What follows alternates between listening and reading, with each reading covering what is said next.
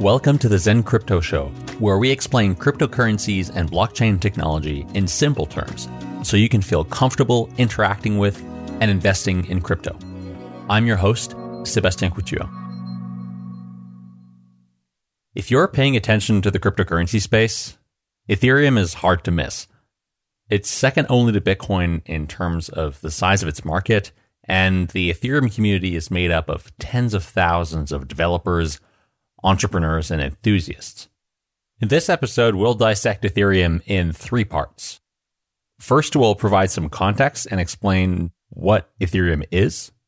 Second, I'll use some simple analogies to explain the Ether cryptocurrency and why people think it's valuable. And finally, we'll talk about Ethereum and why it's important and different from the status quo. Let's get started.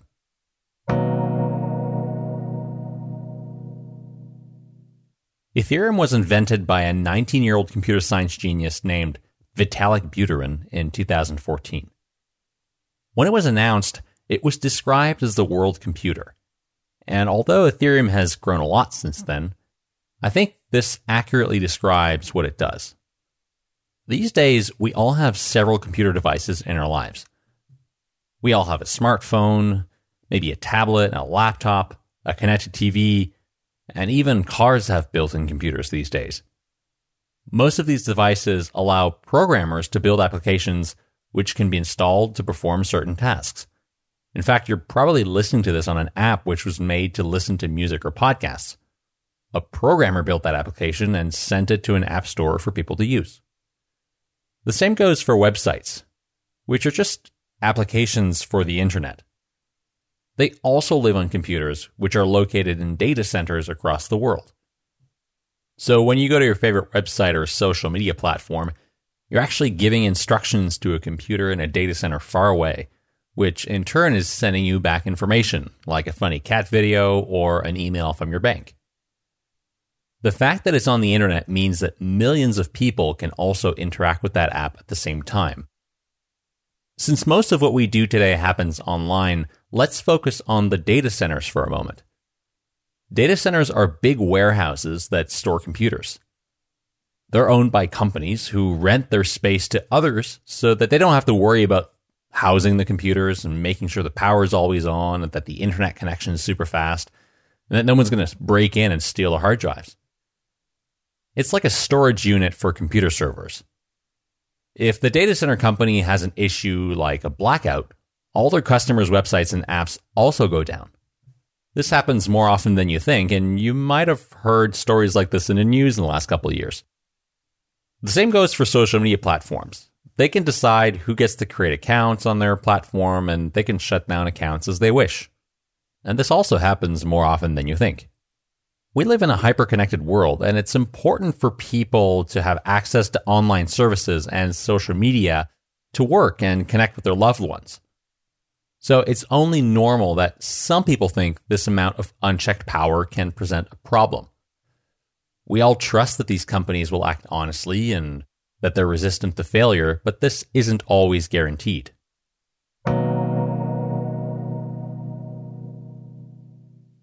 Ethereum is a different type of computer which isn't operated by a single person or company, but by thousands of computers connected together.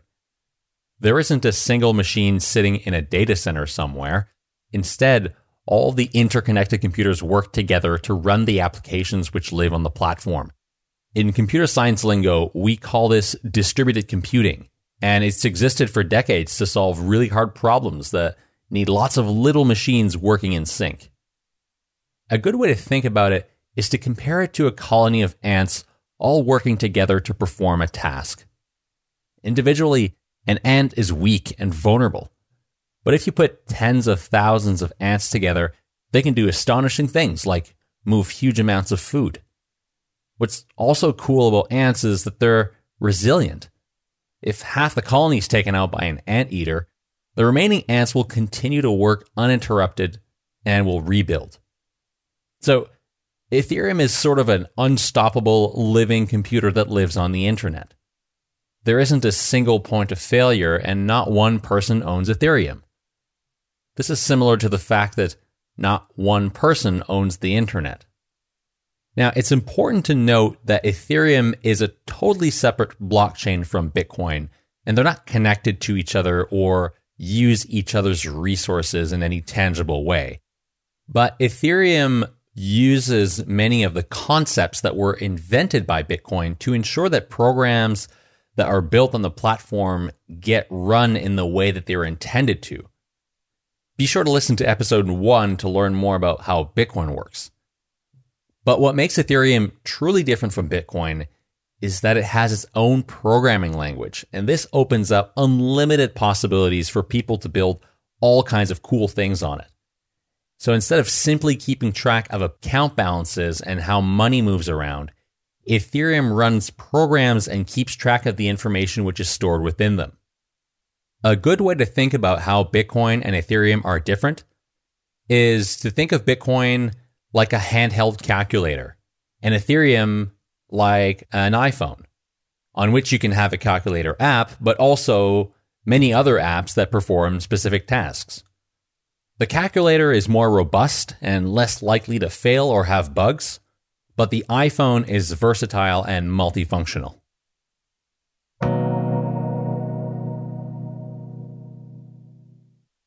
So, if Ethereum is a big virtual computer, what's the point of having a cryptocurrency attached to it, and why is it worth so much?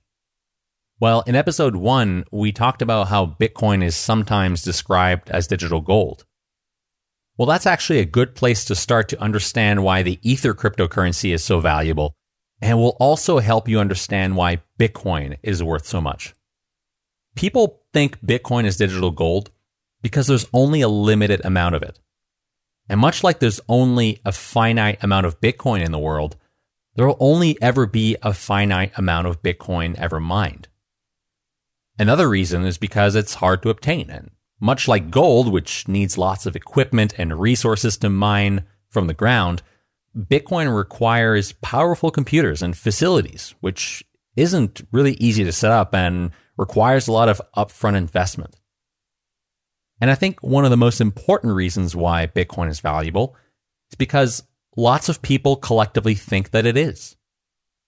This is the case for most things to which we attribute value whether it's gold, dollar bills, real estate, or baseball cards. The idea that you can have a sort of gold that you can send over the internet is super powerful, and lots of people think that's valuable. So if Bitcoin is digital gold, think of Ether as digital oil. And the analogy to oil is fitting because Ether is the gas which powers the Ethereum world computer. When someone deploys an application to the computer, or when they need to interact with it, they have to pay gas in the form of Ether to the network of computers that are running Ethereum. This is similar to the reward that miners get in Bitcoin for securing the blockchain, which we talked about in episode one. In Ethereum, miners make sure that the programs get run the way they're supposed to. And like in Bitcoin, they're given an incentive to do this. And I want to talk about this word incentive and incentivization because it's so core to the way blockchains work. It means that participants are rewarded when they do things right or act honestly, and they lose money when they act dishonestly or make mistakes. So you put fuel in your car to make it run, and you spend Ether on the Ethereum network to work the world computer.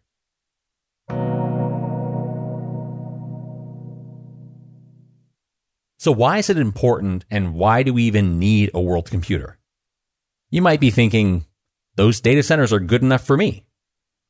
Well, lots of people think that big tech companies are concentrating too much power and data. They're central points of power which, if too powerful, can cause harm to people in society. And this is paradoxical because many of the people who were building on the early web in the 1990s thought the same things about the power structures that existed then. On Ethereum, we can build social media platforms, collaborative work applications, communications tools, and financial services. As a matter of fact, right now, most of what people are building on Ethereum is financial in nature. There are thousands of people and startups in the Ethereum ecosystem that are building new kinds of financial services and financial infrastructure. And there's a hope that what will emerge could improve or replace much of the existing financial sector. So, banks, insurance companies, stock markets, investment brokers, hedge funds, and so forth. And in doing so, the hope is to create better types of financial services for people like you and me, and for the billions of people around the world who live in places where access to financial services is limited or non existent. Practically speaking, there are teams building services which allow people to lend and borrow money without a bank, insurance services without an insurance company. And they're building digital marketplaces like eBay where people can buy and sell digital items or art, but without a need for the platform acting as a middleman. This is all possible because on Ethereum, we can write code send it to the platform, and just trust that it will always act as expected. And this is really important when money or financial assets are involved.